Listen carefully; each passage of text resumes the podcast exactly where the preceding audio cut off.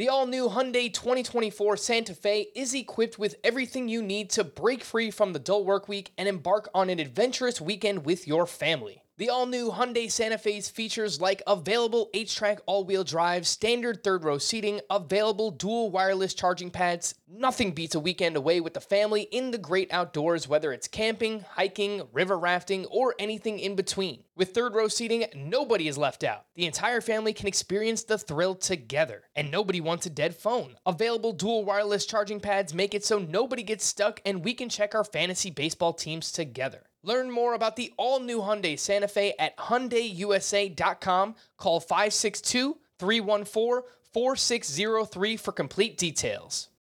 Welcome to the Fantasy Baseball Today podcast from CBS Sports. High drive, center field, hit the wall, grand slam. This is magnificent. Got a fantasy question? Email fantasybaseball at cbsi.com. Get ready to win your league. where fantasy becomes reality. Now, here's Frank, Scott, Chris, and Adam. Well, I hope you didn't have Austin Gomber in your lineup on Monday. Yikes. Welcome into Fantasy Baseball today. Frank Stanfull, joined by Scott White and Chris Towers. The final line for the Gomber 1.2 innings pitched, 7 hits, 9 earned, 4 walks, 3 strikeouts. Yuck. Don't do it. Do not trust those Rockies pitchers, unless their name is, of course, Jon Gray or German Marquez, like we spoke about yesterday. I- Gomber, not so much. What's up, Chris? Where did the Gomber like optimism come from? I think he Because like, it wasn't. It was like it was like a thing on fantasy baseball Twitter recently, and like I don't get it at all. I think he had two quality starts in a row. Was it just Yeah, two? but he's got- been three. Yeah, it was. It was. Yeah, but like- it was dumb. Like he's he's obviously too many walks, not enough whiffs. Oh, it Like, was he was going to catch Yeah. up to him eventually, and it caught up to him. Three quality starts. You were right, Scott. Yeah, Oh well, Against the Dodgers and Astros. Yeah. yeah, that was enough to buy in, but not really. Let's uh let's recap the rest of Monday's action. Oh my good goodness gracious! Chris, why don't you get us started here? Oh my goodness gracious, from Monday. Yeah, let's talk about Cedric Mullins, who uh, went three for four with a couple of solo home runs against your beloved New York Yankees. Boo. and he has like a 960 OPS right now. It's, you know, inflated by the fact that he went three for five on Sunday and then, you know, had three more hits and two home runs Monday. But I think there's something here. He has, um, know, we've talked about it a little bit this season, but he's ditched the the whole switch hitting thing because he was basically pitcher bad against left-handed pitchers, or yeah, left-handed pitchers from the right side and I think he's got a pretty interesting skill set now. Um, you know, XBA is in the seven, 62nd percentile. Uh, he's walking at a, an above average rate. He's pretty fast. You know, he was someone who stole 25 to 30 bases pretty regularly in the minors. So, you know, I look at Mullins and he's 66, 62% rostered on CBSSports.com leagues. I'm not sure he necessarily needs to be rostered in most three outfielder points leagues but I think all categories leagues, I would consider Cedric Mullins uh, someone who probably needs to be rostered because I think he could hit like 280 and steal 20 to 25 bases and not be a zero in power. Yeah. So, um, yeah, I think there's something there. Yeah, he's got a little pop. Obviously, plays in Camden Yards, and I do think even in three outfielder leagues, there are weeks where you can stream him. I think this might have been one because they had seven games. I think at least half of Yeah. them were at home. So weeks like that, I mean, you're going to be able to stream Cedric Mullins even in shallower leagues, but definitely in any five outfielder leagues. And today on the podcast, by the way, should have mentioned this, we're going to play a little Would You Rather. We'll pin a few players up against each other. Um, and one of those that I had scheduled was Cedric Mullins or Akil Baddoo. Would you rather hold on to Akil Baddoo? Or if Cedric Mullins were available, would you make that swap? Akil Baddoo, over his last eight games, he's four for 27. He has 25 strikeouts on the season to just two walks. Still hitting the ball pretty hard, has a great line drive rate, 32%. Uh, but it doesn't look like he's playing against left handed pitching either. So, Scott, I'll throw this one your way. Would you rather have Cedric Mullins or Akil Baddoo? Well, it probably depends on whether you have to start Mullins. them or not. I, I consider Mullins' upside to be kind of like an in his prime Brett Gardner. I guess you would have had to play fantasy for five years or so to remember an in his prime Brett Gardner, but I mean, he's a useful player. Uh, the thing, like, I'd be, I'd still be pretty thrilled with Baddoo if he wasn't striking out so darn much. Like, that's basically the first thing I look for in the box score with him is how many times has he struck out? How- Did he strike Mhm. out today? And it, uh, last It's always 10 a lot. nine out of his last 10 games, he has multiple strikeouts, multiple. And that's not what he was doing in spring training. That's not what he was known for in the minor. Like plate discipline was kind of the only thing he did well in the minors. Um, the little bit we saw of him there. So it's, I don't know what to make of that, but it's it's obviously not a good sign. And if it continues, then it's it's going to be hard for him to make an impact in fantasy in the long run. So, you know, if you're talking this about just a bench play, stashing for upside, I say Baddoo. But if you're talking about I need to start him right now, then Mullins. What do you think, Because Chris? that was the the thing with Baddoo early on was he was showing major league caliber skills. You know the the sprint speed, the ag- exit velocity, the max max exit velo, all that stuff pointed to you know MLB caliber skills. I was worried about the whether the approach would hold up, and clearly it has not. So, uh, yeah, I would rather have Mullins. yeah, I, I would go with Mullins there as well. Scott, your oh my goodness gracious player from Monday. So I'm going with another guy who homered twice, Rhys Hoskins. And uh, he's up to five home runs in his last four days. I believe his eight home runs are leading the majors, right? For That the is season. correct. Yeah. So off to a nice start. But here's the weird thing about Hoskins is I'm to the point now where when I look at him, his, his line for the day in the box score, I want to see a walk more than I see a home run now because like that's definitely supposed to be his thing. Two years ago, he had 116 walks and reaching base at a 380 clip is is kind of been the standard for Hoskins since he reached the majors. He's walked this year uh, only four times, four times compared to 31 strikeouts. So the strikeout rate is way up. The walk rate is way, way down. A home runs are great, but it's going to be difficult for him to sustain that kind of pace in in, in that category. It's it- you know he's going to have stretches where he's not homering a ton. He is hitting the ball harder, and and he is not selling out for fly balls quite as much in the past. So there's a chance, if that's a permanent change to his profile, that he's not you know, automatically a 230, 240 type hitter. But the strikeouts have to come down one way or another. So it's there's some good there for Hoskins, but there's some bad there. I really don't know what to make of it. I'm, I'm not saying he's a sell high because obviously there's a track record there, but this is the whole thing is just kind of weird. Yeah, I I was. this is one of those things. Oh, go ahead, Chris. yeah, go ahead. I was Uh, wondering. yeah, no, this is hilarious. You go, Chris. go ahead. No, you no, you please. Now I really don't know if I I'm should not going to talk. Okay. I'm not going to talk. I'm wondering if this is ultimately a, a good thing for Rhys Hoskins, if he can kind of blend what he's done thus far with his past experience of having really, really good plate discipline. And he is hitting the ball harder than ever before. I know you you highlighted that, Scott. So uh, his swing rate and his chase rate are both currently career highs. So I think he's consciously trying to put the ball in play more than he ever has before. Uh, so I'm I'm kind of looking at this as like a glass half full. I I would like to see more walks as well, but I'm just kind of wondering if if we can see you know this and his previous uh, self kind of blend together and then just become this awesome for- version. Yeah, if that happens, Hoskins. it's great. Sorry, Chris, go ahead. For me, it's more just like when you're swinging the bat this well and you're producing like this.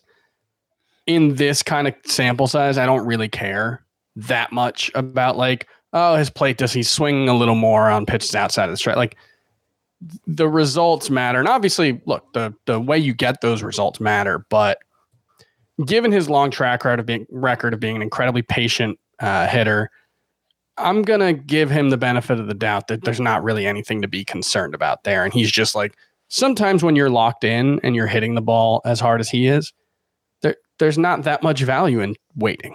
You know, if if pitchers are giving you stuff you can handle early on in the strike zone or early on in the count, you should probably hit them. top 12 first baseman, yay or nay? Rhys Hoskins. I think I have him right there. You have him 11th. Okay. I have him 12th. Chris has him I'm moving him to 12th. 12th. There you go.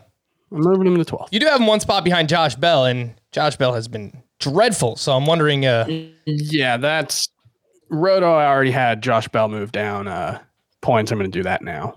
Okay, so Hoskins moving on up ahead of Josh Bell. Oh my goodness gracious for me on Monday, Rich Hill. Where did this come from? Six innings pitched, two earned runs, 10 strikeouts, turning back the clocks. Both him and Adam Wainwright. It was crazy day. Um, 12 whiffs on 93 pitches. He threw 19% cutters on Monday. Entering the start, he was only throwing that pitch 6% of the time. So offering a third pitch that he hasn't really ever used all that much. He's, I mean, you can't really call it a fastball, but he throws a pitch about 89 miles per hour that they call a fastball. Uh, it's usually just that and a curve. But now he's throwing this cutter a little bit more, so I'm kind of interested. I, I he's not a must add by any means, but I want to see where this goes from here. So I'm gonna watch his next couple of starts and and, and see what happens. But Rich Hill, 23% rostered. Anything you guys would like to add from the start? I remember. I, I remember a time when 89 was a fastball. All right, so you know, That's Jacob deGrom's let's changeup, not, let's not buddy. be too critical. Yeah, I was. He's 41 years old now, Rich Hill. I, I kind of thought we weren't going to see a start like this from him this year, frankly. I mean, his first four starts were is pretty useless. Uh, and and you know, part of my thinking there was the Rays don't really handle any of their starters conventionally, except maybe Glasnow. Now, so I'm I'm skeptical. I'm skeptical, but it's nice to see he can still throw this out there on occasion. I just I don't think it's going to be a regular thing.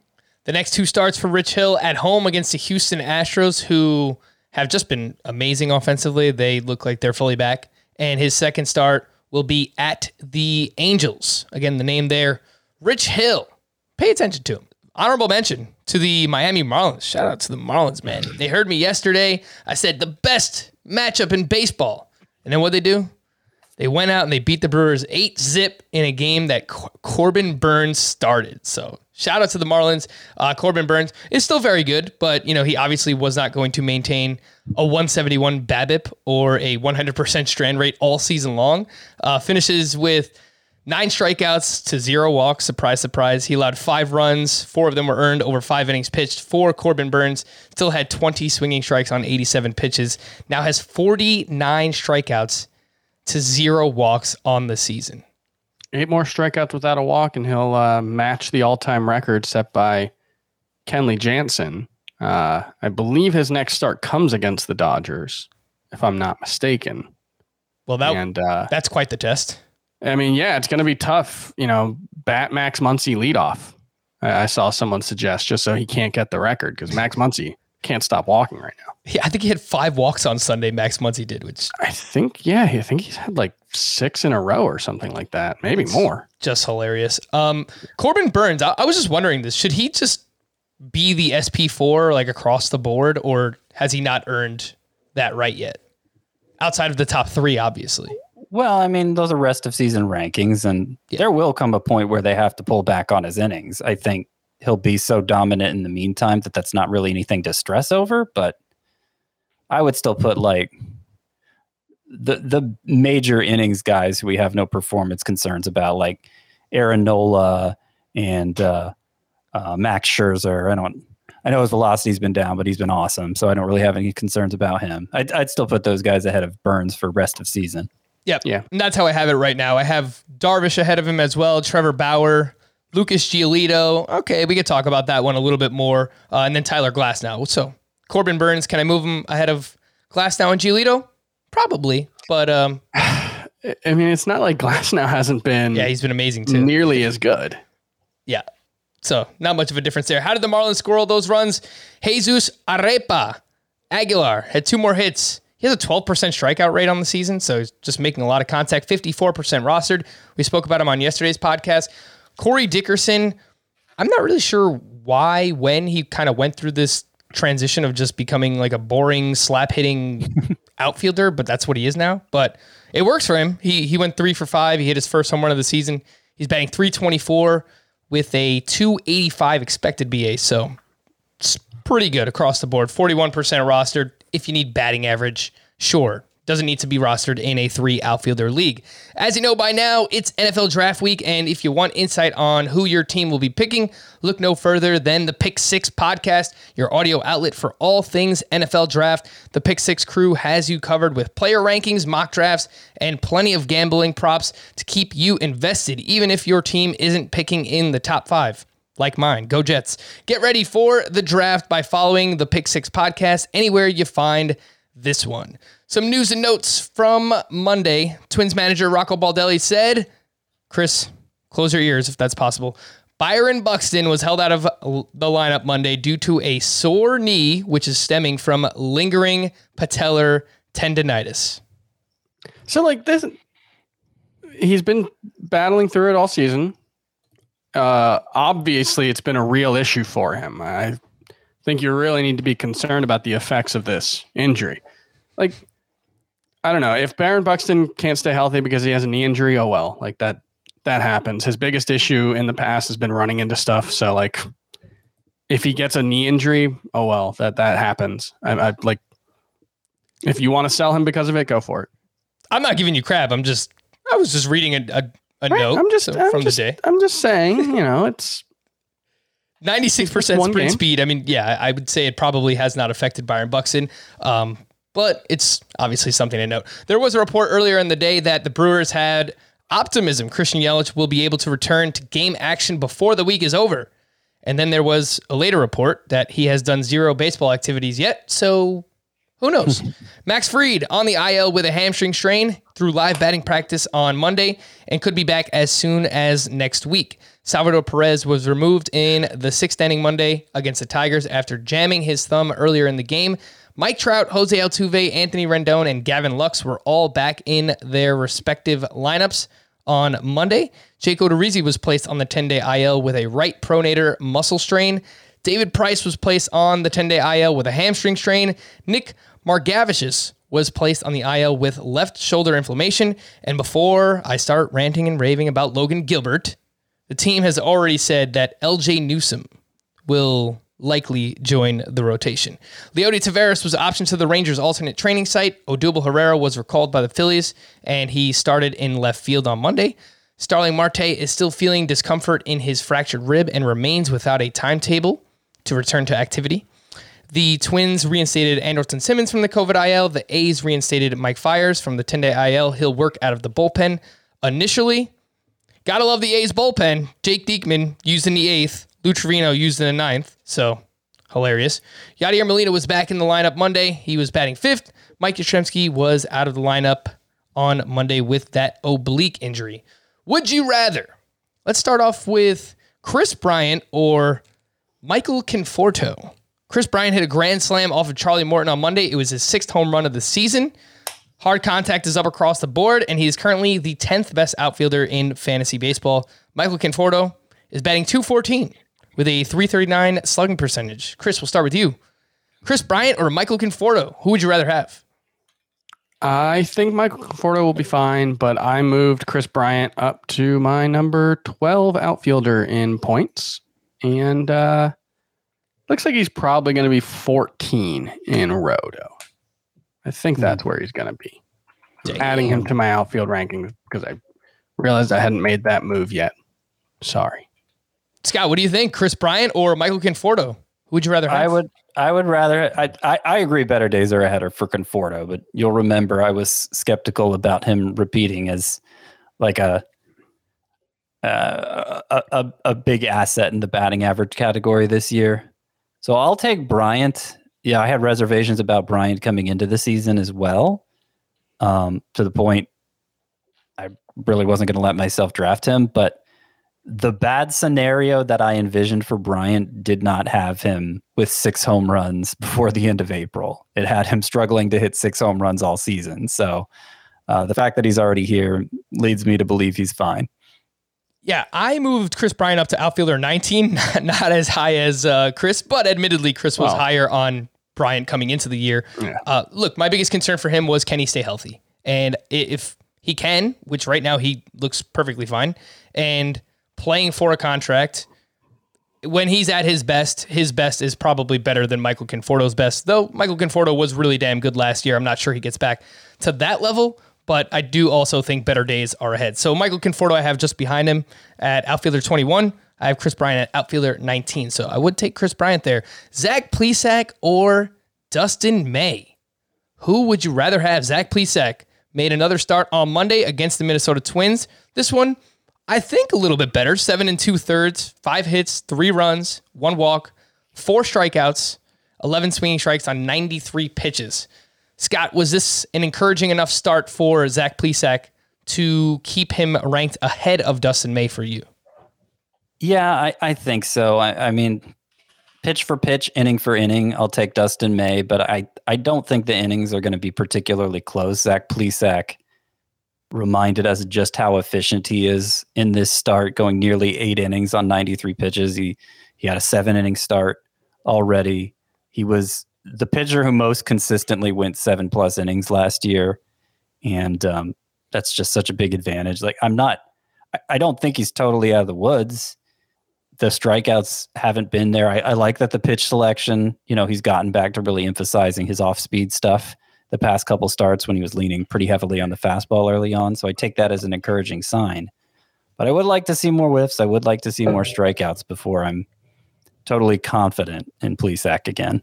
Chris, you probably don't need me to tell you this, but Dustin May has been ridiculous. 2.53 ERA after that start on Sunday night with a 1.67 xFIP a 2.67 expected ERA according to StatCast, 13.5 K per nine, 57% ground ball rate. The numbers are just ridiculous. So, would you rather Plesac or May? I think I moved May above Plesac after their first starts, maybe their second starts.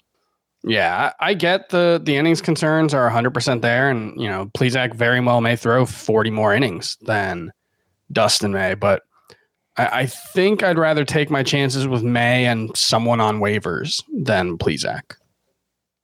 I think I'm leaning that way too. I just this was a better start for Plesac, and not that the Twins lineup has been great this year, uh, but he's still missing no his spots. Buxton.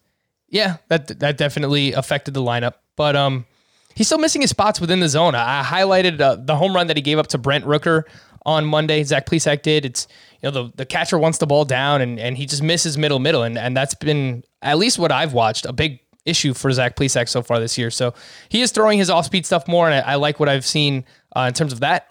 But I will take Dustin he, May over Zach Plesac. I, I I saw that tweet of yours, and it was a good observation from you. Mm-hmm. Um, I, I, take that as an encouraging sign, though. If if he's missing his spots, Plesac, as opposed to his stuff just not playing, like I'd, I'd rather I'd rather be a case of him missing his spots because that's correctable. You can't really get better stuff. At least that's not a, a normal thing to do. I just think it's a bit of both.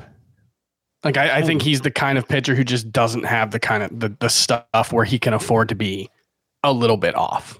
You know, I just I feel like his margin for error is going to be really, really slim. He just gets hit really hard that's because he lives in the zone. He kind of has this Shane Bieber thing going on. And a couple years ago, when Bieber first came up, I mean, the underlying numbers were really good, but he would get hit really hard because he would just live in the zone. And Plesac kind of has that going on with him right now, which is kind of ironic because they're on the same pitching staff, obviously. But yeah. he can, I think he can kind of learn a little bit from what Bieber went through, and you know, just throw some waste pitches, man. Like even if you're less efficient, I, I, think it's something that can actually help Zach Plesac. So if he starts doing that, I think that he can maybe not get back to the level he was last year, but get back on track. And and this was a step in the right direction. But I would still take Dustin May the way that he's pitching. He's just been absolutely ridiculous.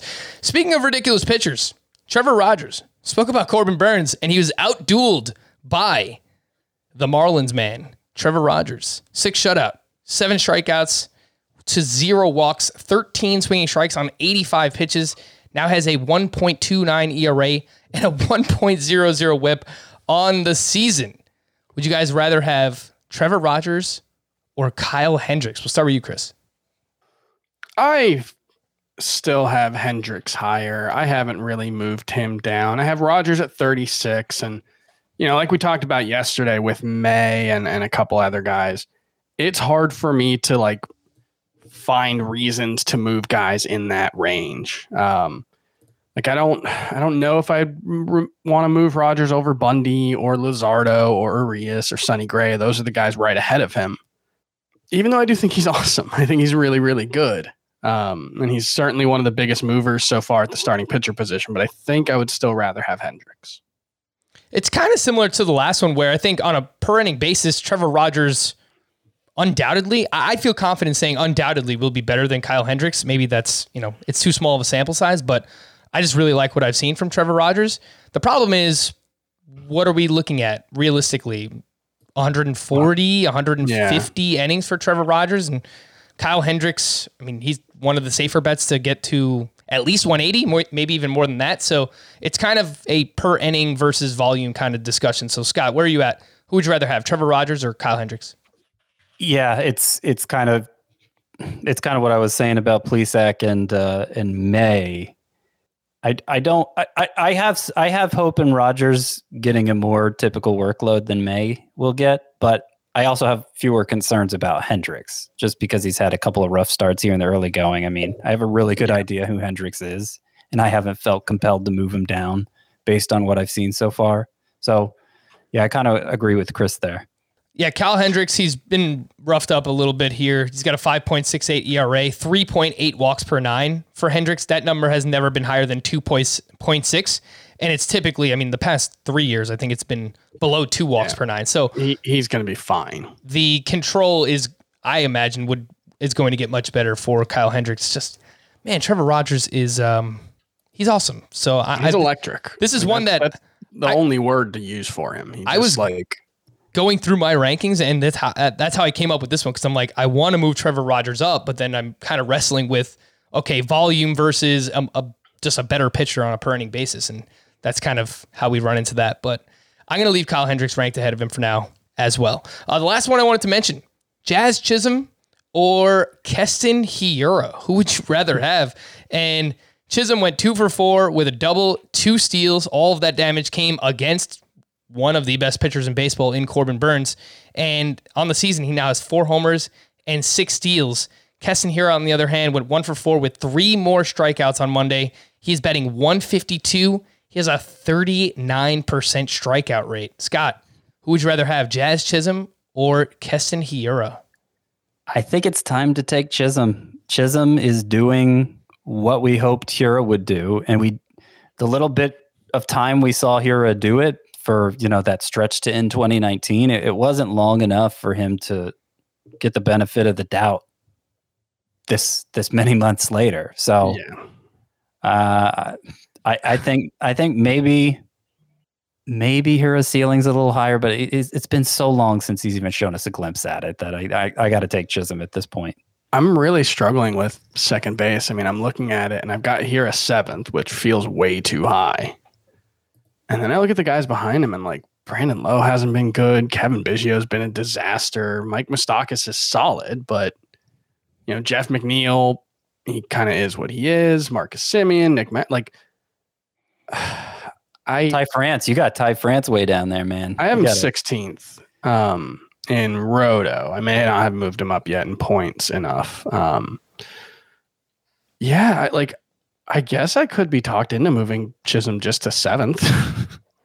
uh, It's not he's crazy. got a he's got a little bit of the Cavan Biggio probably needs to be more aggressive approach because he actually like his contact rate isn't that bad.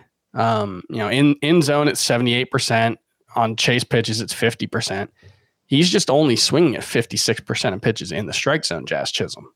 Uh, he does not have Keston Hiura's issues making contact. Um, but he does, you know, so far at least, he's showing really, really solid. I mean, really, really strong skills on batted balls. He's got a max exit velo of 111.7 miles per hour, average of 91.2, 22.5% barrel rate. I almost think like he could cut the strikeout rate down. It might come at the expense of some walks. It might be a little bit like Yoan Moncada, where he might be better off walking a little less. Um, but I do think there's a lot of batting regression to come. I think he's probably more like a 240, 250 hitter. I really don't know what to do with second base. I hate it. Yeah. Yeah, that seven to fifteen range at second base is is tough. I agree. Yeah, everybody after Max Muncy is just I I don't I, I hate all of you. I, I, don't feel like to do Hiura has to be toward the bottom of it, and Chisholm has to be toward the top. And Yeah, maybe maybe those names will shuffle a lot over the course of the next two months, but it's where it is right now. Shout out to Marcus Semien, who I know has a low batting average, but he's hit for a lot of power and he's stolen a few bases so far this year. Tommy Edman has been very serviceable. He's basically doing exactly what we wanted him to. He's hitting for a good batting average. He's stealing a few bases here and there as well. Solak has been decent, uh, but yeah, I mean, outside of the what is it? Really top five, and we're waiting for Ketel Marte to come back, and then that would be the sixth. But um, it, it has not been a great position. We are going with the Jazz Man. How about this?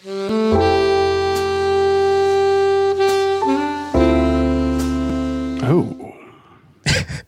now batting that. for the Miami Marlins. That's right, Jazz. Jazz. Chisholm. Uh, I lied. The last question I would act, uh, I want to ask you guys: Would you rather, Scott, eat an, eat an arugula salad every day for a week, or leave Dylan Moore in your lineup for a whole month? Oh, definitely Dylan Moore in my lineup for a whole month. I don't have a lot of faith in Moore anymore, but at least he could probably give me some steals and a whole week of arugula. Gosh, Oh gosh. that's I, I would take worse fates than having to start Dylan Moore to avoid that. I was trying to think of something really bad fantasy related. I probably could come up with something worse, like have Austin Gomber in your lineup for a whole month. But Dylan Moore, Yeah, he's yeah. Dylan Moore's batting Oh. 113, man. You could drop him in all points leagues. I I think in deeper category leagues, I have him in a 15 team roto. I've held on to him, but man, it's been rough. Yeah. I, I have him in Tout Wars, which is 15 team roto, and I, I benched him. I benched him for um ah, I can't remember the moves I make anymore. I'm getting old. Had this problem all day yesterday. Benched him for some middle infielder I just picked up who's pretty good. Is it Freddie Galvis? No. Is it no, is it Jose I wouldn't have benched Iglesias? No, who was it? is it Nico Hoerner? Yes. Yes. I benched him Yeah, for he's Hoerner. Thank you, so far. Frank. Yeah, Nico Hoerner. He was leading off for the Cubs on Monday. He went two for five with a double. Uh, Javier Baez is dealing with some hamstring tightness, so uh, they stuck Hoerner at shortstop and they let him lead off. So showing some confidence in the youngster there. Wheels up. Wanted to mention Zach Wheeler versus Adam Wainwright. What a game this was. I mean, if you love pitching duels, it was it was great. I was watching a lot of the start, and Wheeler at the Cardinals, eight innings pitched, one run, nine strikeouts, 20 swinging strikes on 114 pitches. We spoke about this before the season. It, it seemed ludicrous that we are now considering Zach Wheeler a workhorse, but that's exactly what he is. I mean, a guy consistently throws over 100 pitches, and I would say he's probably one of the safer bets every time he goes out to give you at least six innings pitched. So uh, Wheeler now has had two phenomenal starts, two blah starts, and one okay start. Adam Wainwright, though, on the other hand, the guy threw a complete game. It's like between him and Rich Hill, what is happening? Uh, a complete game, nine innings. He gave up two runs, eight strikeouts to zero walks, only 12 swinging strikes on 107 pitches. But uh, over his last two, Adam Wainwright, 16 innings, three runs, 18 strikeouts. The problem is, I don't really think there's anything actionable. He's 83% rostered on CBS. So In CBS, I have to imagine it's much lower Yeah. on other sites that don't have as many points leagues because you know just just the fact that Wainwright accumulated so many innings last year, he probably got a pretty good projection, and for the points leagues especially. do you think he's a must um, add, Scott, on other sites?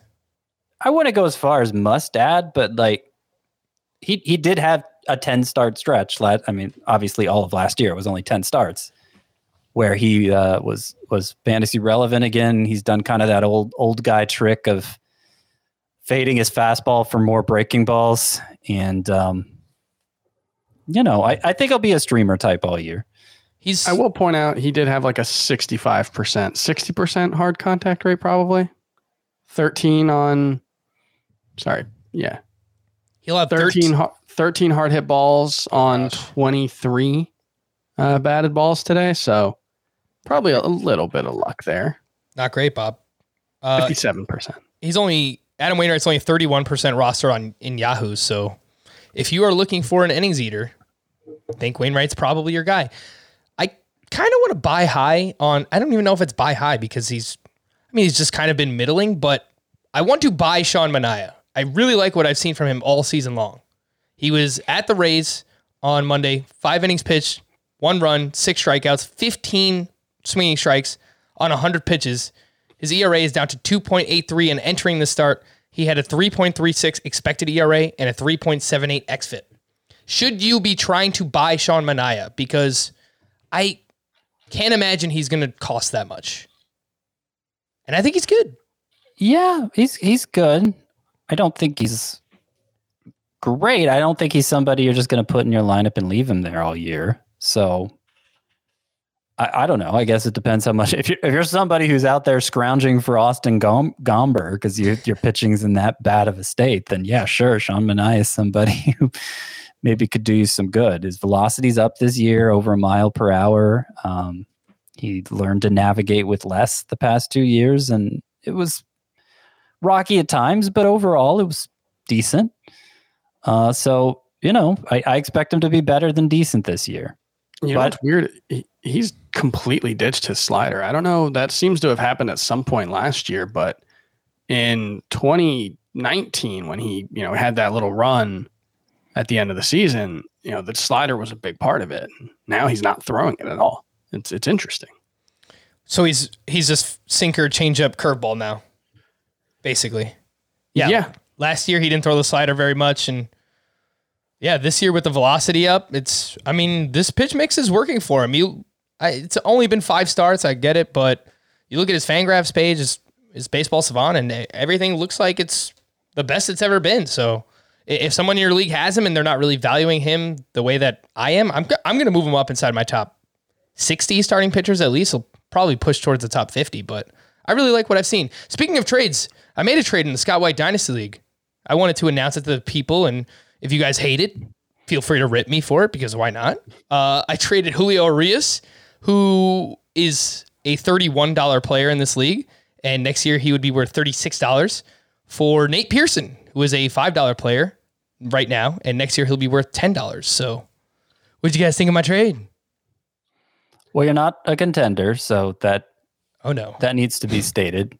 Uh, I think it's fine. I, I think It's hard to know the it's hard to know the economy of a league unless you're in it. So I don't know how much it means to the audience. I guess, but um, I've certainly seen people sell off non-contenders sell off useful pitchers who are going to be hard to keep for less than you sold off Nate Pearson. So um, maybe you could have done better, but you could have certainly done worse.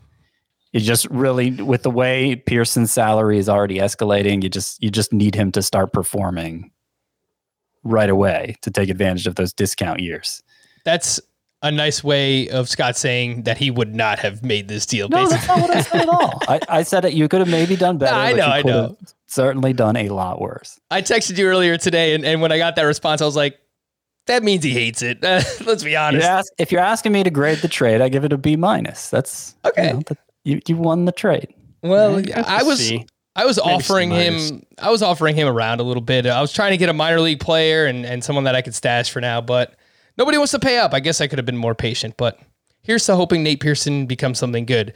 Uh, I do want to promote one more thing. Got to tell you about the all new Stitcher Podcast app. It's been rebuilt from the ground up to make it easier to listen to podcasts on the go or on the revamped web player. Stitcher is your home for all your favorite podcasts from classics like My Favorite Murder, This American Life, and How Did This Get Made, plus all the CBS shows such as Pick Six, Fantasy Football Today, and of course, Fantasy Baseball Today and FBT in 5.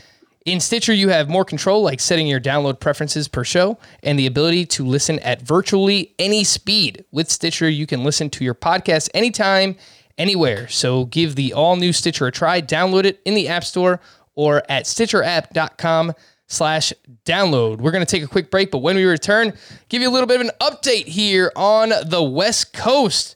Chris made a call about Anthony DeSclafani. Let's see if he was right.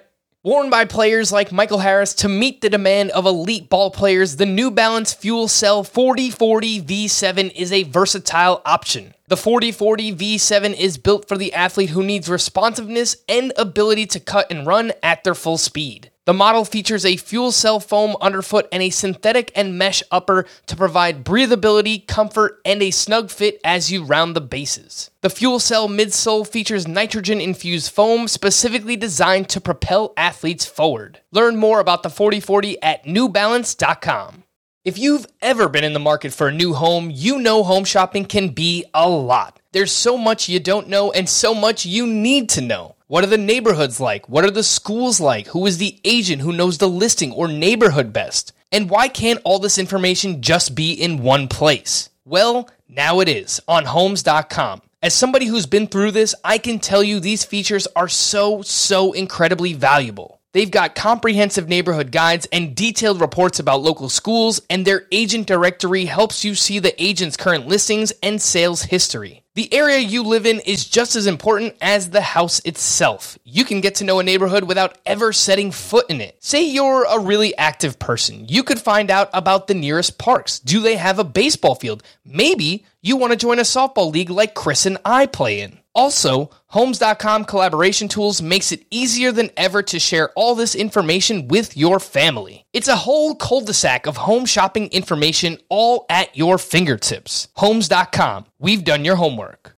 Welcome back to Fantasy Baseball today, and holy moly, Oh my good goodness gracious! Anthony DeSclafani, a complete game shutout. Three hits, one walk, nine strikeouts. He's good. He's good. Or maybe the Rockies Yeah, are like just I was really just bad. thinking, I, I, I'd rather have him than Manaea. They're probably in that same range. Yeah, I have them I'd both say. around 70 overall. Yeah. And it, I think that they could probably push up a little bit more than that, but DeSclafani's been really good. What do you think, Scott? Uh, yeah, he he had 15 whiffs in this start, which is a departure from the way the first few starts had gone. Um, mostly, I just have faith in the Giants with these kind of reclamation projects. They hit big on Gausman and Smiley last year. They seem to be doing well with Sanchez and potentially Wood, but also Desclafani. Desclafani looks like the clearest. So, so I just kind of have faith in the pitchers they choose to pursue. Uh, over the years, Desclafani's gotten some hype off and on, even dating back to his days with the Marlins, that I never really understood. Um, but You- obviously, he's performing well now. I, I I don't think I'd go as far as to take him over Sean Manaea, but he looks pretty good. He was good in 2019. I mean, 389 ERA over 166 and two thirds innings, 167 strikeouts. Uh, you know, the peripherals weren't quite as good, but still, you know, low fours. And he's pitching a much better ballpark. You know, that that's He- a big he was, part He why. was good in a Sean Manaea way in 2019. Right, right, right. But yeah, I guess Manaea hasn't thrown that many innings in a while, right? I think the ballpark is, is the biggest key here, Chris, because you know, I've highlighted it before. He had a, a an ERA near five in his career in pitching in Great American Ballpark in Cincinnati, and, and he's been much better outside of there. And I think we're kind of seeing that come to fruition now. So we've talked about a few different pitchers recently as waiver wire ads, and let's just kind of compare DeSclafani versus those guys because he's 64% rostered. He might be out there in some leagues. Who would you guys rather have, DeSclafani or Deivi Garcia, who made his debut on Monday? Oh, DeSclafani. Garcia, I believe, was optioned back down already. And boom goes the dynamite. Would you rather have DeSclafani or Brady Singer? DeSclafani.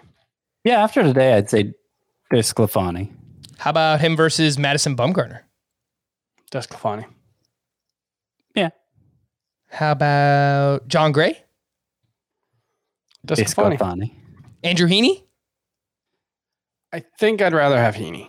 I agree. Yeah, that's right. I will I will point out this start was probably as much about the Rockies as anything else. It's the first game after a long uh, homestand for them on the road, which you know the Coors hangover effect is real. It's you know pretty well documented at this point, um, and you know that's just a really bad team. I, I think entering today before they got three hit by Anthony DeSclafani, they had the lowest weighted runs created plus of any team in baseball. Um, Oh no, they're 28th now. Look at them shooting up the ranks. They're probably going to be 30th after this game. Man, yeah, DeSclafani. Uh, last one I wanted to mention versus Michael Kopech. DeSclafani. Yeah, I I think I I think I, you know, it kind of gets back to the same situation. Are you having to start him right now? Because I don't know if Kopech's Yeah. somebody you're going to be able to start for several weeks. But I, I think I'd rather have Kopech if if I could pull it off. The rest of Monday's action, Carlos Santana hit his fifth home run of the season. He, ha- he now has three in his last six games. And just like that, he has an 842 OPS. So Carlos Santana going to be just fine. Spencer Turnbull had a, squal- a quality start versus the Royals. Six innings pitched, three runs, five strikeouts to zero walks. He is 25% rostered. Any interest in Turnbull? Man, I don't. He seems the results have been so good these first two starts, but I just I don't believe Yeah. it. Wait, who would you rather have? Both him and Rich Hill are, are rostered in less than 30%. Who would you rather have? Let's say you're in a deeper league. Turnbull. Uh, probably Hill, just because, like, if if Turnbull regresses to the mean for him, like, that's an ERA and WHIP I just don't want in my lineup. You know, it's just going to bring everything down. I feel like. Brad Keller on the other side of Turnbull in this one, six innings of two run ball. He had 14 swinging strikes on 103 pitches. He's 38% rostered. His next two starts at the Twins and versus the White Sox. You know what's going to happen next for Brad Keller. Nate Lowe hit a three run bomb off of Shohei Ohtani. He now has six home runs and 21 RBI on the season. Last week, I said I would have sold high on Nate Lowe to acquire Dominic Smith. Would you guys do the same? Yeah. Yeah. Yeah. What do you think about Nate Lowe? I mean, he's kind of just holding steady. Got a 12% walk rate, 29% strikeout. That's that's high, obviously, but the Statcast numbers still look pretty good for him. Not as high as it was a week ago, and and yeah, he's basically right in line with his expected batting average and expected slug. So that's kind of what I'm viewing him as. Power first guy, maybe like a. I don't think he has quite the power of like a Matt Olson, but like a poor man's version of that, where basically the home runs are what you're getting from him, and and not much else. Where's Harvey Dent? The Dark Knight was back, and the Yankees stink. Matt Is that Harvey. your Batman. Yeah, that was it was not good. If if either of you would rather, where's Harvey? yeah, that's You that's a- get like it's deeper. a little bit you better. it's- I didn't know how deep it was going to come out. I didn't really practice it beforehand, so I was just like, "All right, I'm going to go for it, and whatever happens, happens." But yes, yours hmm. yours was much better. Matt When you Harvey. hear your voice, is it deeper or is it lower or higher than you? It sounds in your head when you hear it. I hate listening back to anything of my Everybody own. does. Yeah, There isn't a single person who's like I th- I think my voice is higher. I think it sounds higher than I higher than. think it is. I think that's probably true for most people. I, I read. I think I read a thing. I may not have. I may be making that up, but I think I read a thing about that. Well, I wonder if if it, particularly men want their voice.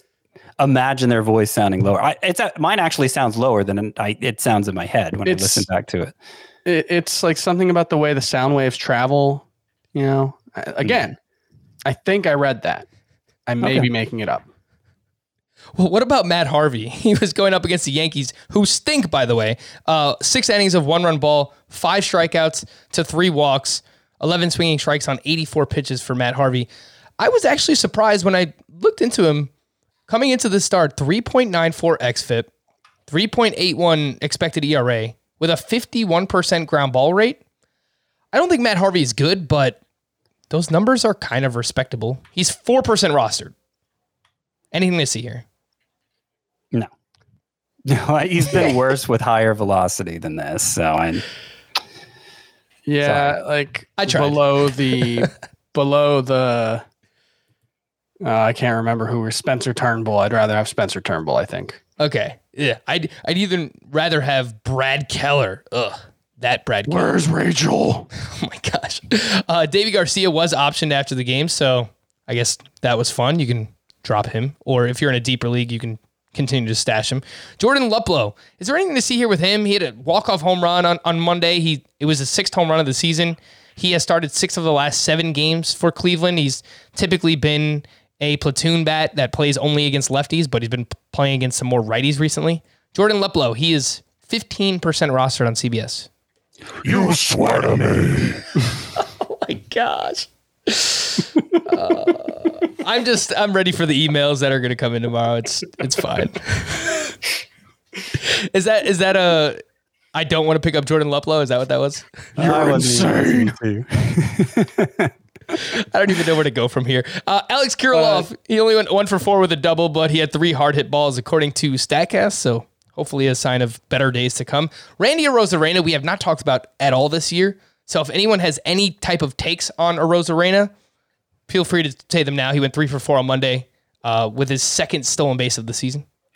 Striking out too much, launch angles way down. Yeah. Uh, I'm not counting on him for a stud outcome. It it certainly helps that he's a base stealer. Uh, so I, I think I think in roto leagues he's going to be somebody you just keep starting, but I don't think he's going to live up to his draft position.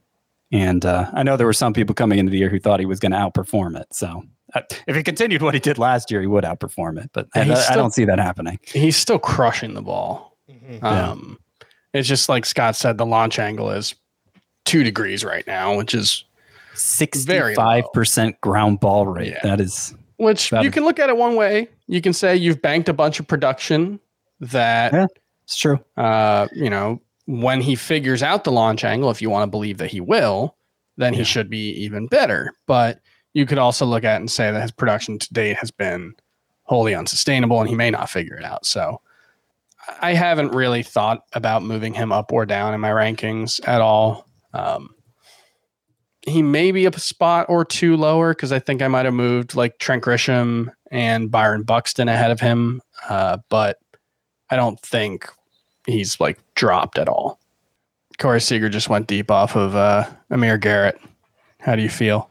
Wow. Oh, I feel. Who do you good. like? Who's who's who do you like more? In the seventh I, inning. I'm. I'm. I'm. Yeah, rooting- I hope. Uh, at this point, I'm more invested in Sims and Doolittle than uh, Sims Garrett, pitched in the sixth. Who yeah, was going to close out this game for the Reds? Well, nobody now. but I Well, assuming they take the lead in the top of the eighth, top of the ninth, maybe. Maybe Doolittle. I mean, who else would it be? But they had the lead, so they were kind of pitching like they were trying to hold Mm-hmm. on to the lead, and they had a plan for who they were going to use in the ninth inning. And it clearly was not Lucas Sims or Amir Garrett because I mean, Sims, Lucas Sims had four strikeouts in one and two thirds innings, which is awesome. He was very good. He must have come in to face like Luke Raley. Is that his name? Yeah, Luke Raley. Uh, because the way, yeah, he got pulled after five batters. That's that sounds like Mo- Mookie Betts. that sounds like just a last name, Luke Raley. like a, But hyph- yeah. a hyphenated one. Yeah, Lucas Sims. Yeah, he came in against Gavin Lux, faced the bottom of the order. Uh, so yeah, that not exactly like a we need him to come in and stop this. So I'm not sure uh, what's going on with Cincinnati there. Oh, some people in the comments are suggesting Antone, Tejay Antone. My It would be It would have been probably him or Doolittle, I would imagine, right? well, yeah. I mean, Doolittle's gotten uh, roughed up a couple times lately. It seems like they've they've kind of wanted Tejay Antone quasi stretched out so he could you know be ready Yeah. to jump into the rotation at any moment. Mhm. So it'd be it would definitely be a reversal to put him in the closer role, but he'd probably be a good closer. So we'll see. Man, that would have um, that would have been awesome. The call to the pen. Let's talk about whatever else happened on Monday regarding some bullpen situations. The Royals. Scott Barlow was used in the seventh. Greg Holland in the eighth.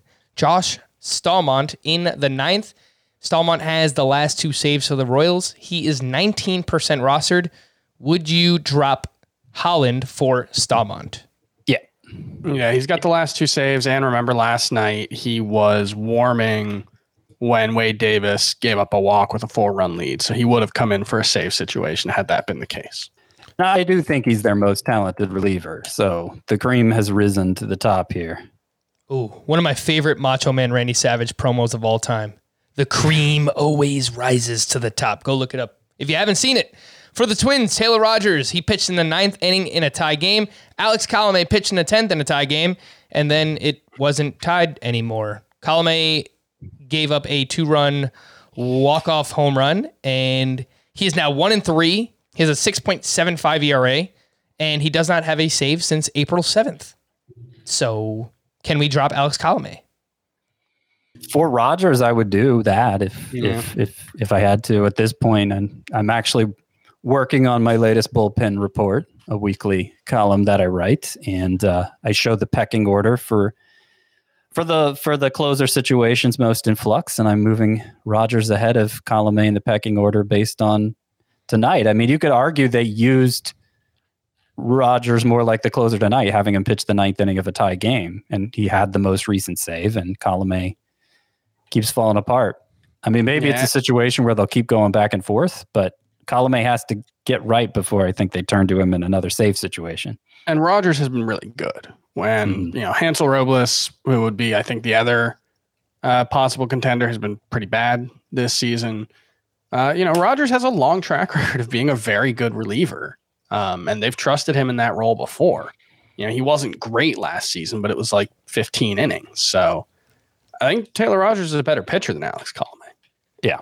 For the Oakland A's, I mentioned it earlier, but Jake Diekman was used in the eighth to face the nine, one, and two, and then a few more batters after that. And then Lou Trivino was used in the ninth, and he picked up his third save. Over the weekend, Diekman picked up two saves for the Oakland A's, and now it was Trivino on Monday. So I don't really think that there is any rhyme or reason to this. It's it's probably just a full blown committee between just those, those two guys. It helps that the Athletics never lose any games, so you're just kind of happy with both Diekman and Trivino right now. But at some Right. point, that's going to change.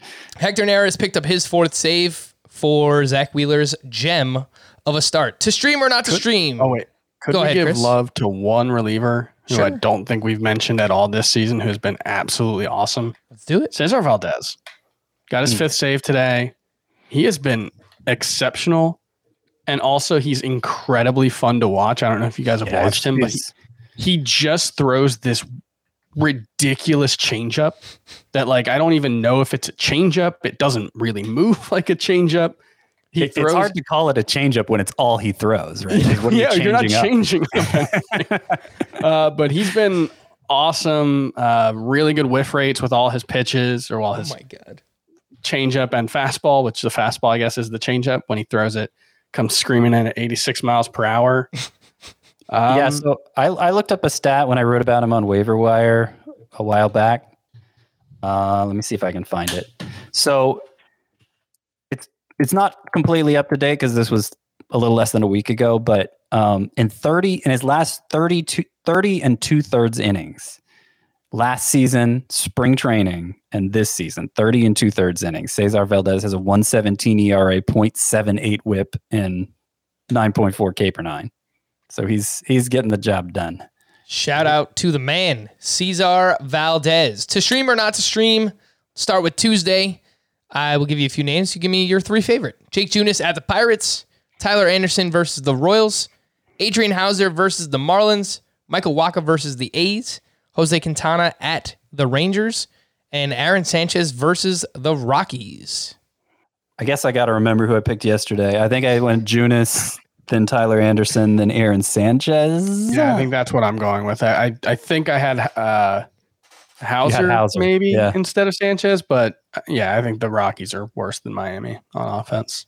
For Wednesday, Huascar Ynoa versus the Cubs, Ryan Weathers at the Diamondbacks, Mike Minor at the Pirates, Alex Wood versus the Rockies, Alex Cobb at the Rangers, and Domingo German at the Orioles.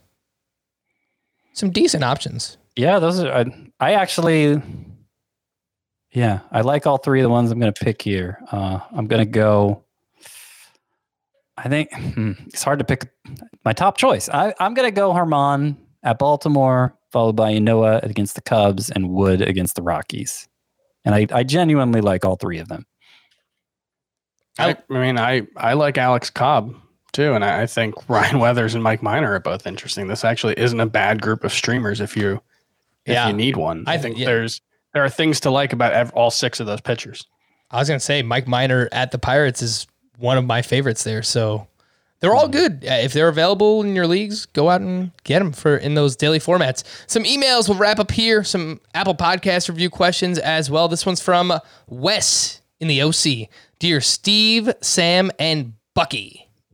I didn't love Falcon and the Winter Soldier. I think it's the weakest Marvel like product in a long time, like five Yeah, I years can- maybe. I kind of, I, I may finish it out, but I, I, I kind of gave up on it after a couple episodes. I appreciate what it was going for. It was just a mess. I thought WandaVision was much better. I haven't watched either yet, but I do plan to at some point. 12 team Dynasty Roto with OBP in, instead of average and innings instead of wins. I trade a $4 Zach Gallen, $5 Luis Robert, $5 Casey Mize, and $4 Trey Mancini.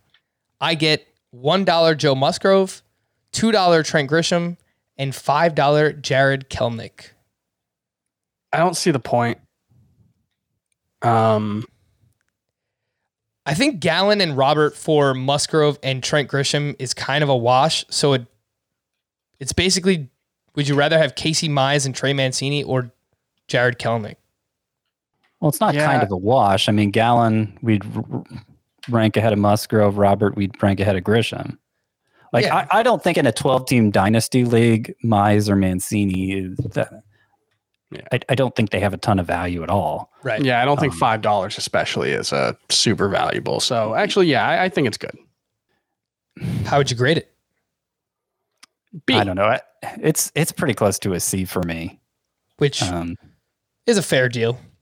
yeah, yeah. I guess I guess it, it really comes down to how confident you are in Kelenic delivering right away, which I'm pretty confident in that.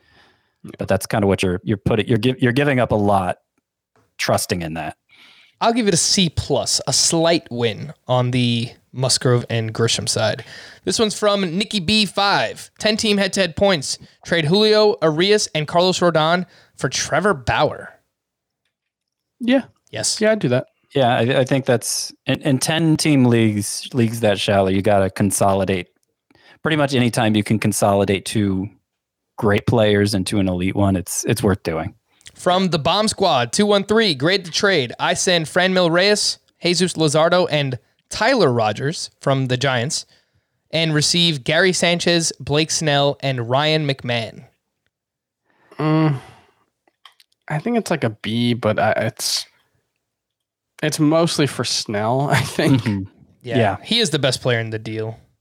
Yeah, and so that's why I, think, think- you come out ahead. I'll I'll say B. I think that's I think that's right on.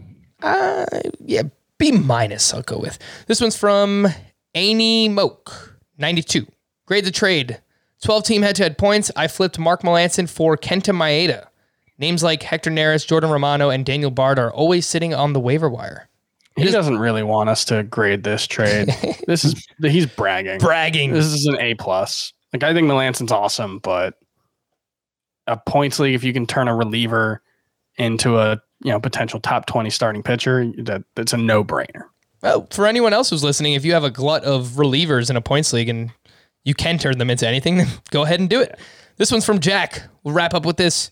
In a head-to-head points league, would you trade away John Means for Ozzy Albies? My staff includes Brandon Woodruff, Hyunjin Ryu, Charlie Morton, Tyler Mahle, Trevor Rogers, Yu Darvish, Clayton Kershaw, Sandy Alcantara, and Chris Paddack. Yeah, John. Means is at best your ninth best pitcher. this is an A plus. You you mentioned before, Frank, that the top six second basemen had all been good so far. That the exception is Albies, who's been pretty terrible. But I don't I don't have any I haven't moved. him. concerns about him bouncing back. I think he's fine. Yeah, I it, it'd be one thing if Means was like your number four starter, and uh, it might be tough to rid yourself. It it might be tough to create that opening in your pitching staff, even though you know player for player it makes sense. But yeah, I think with this much pitching depth, it's an easy call. Update: Tejay Antone is pitching the eighth. So, Hmm, Well, he might pitch the but ninth. it too. is, yeah, it's yeah. I'm- against Max Muncy to lead off the inning. So you know, Yeah. I wonder if they, if Amir Garrett got through Corey Seager, would they have just left him out for the eighth and then brought Antone in for the ninth? Or they could have used Antone in a two inning save if they wanted to in the eighth and the ninth. Oh well, we'll never know. For Scott and Chris, I'm Frank. Thank you all for listening and watching Fantasy Baseball today. We'll be back again tomorrow. Bye bye.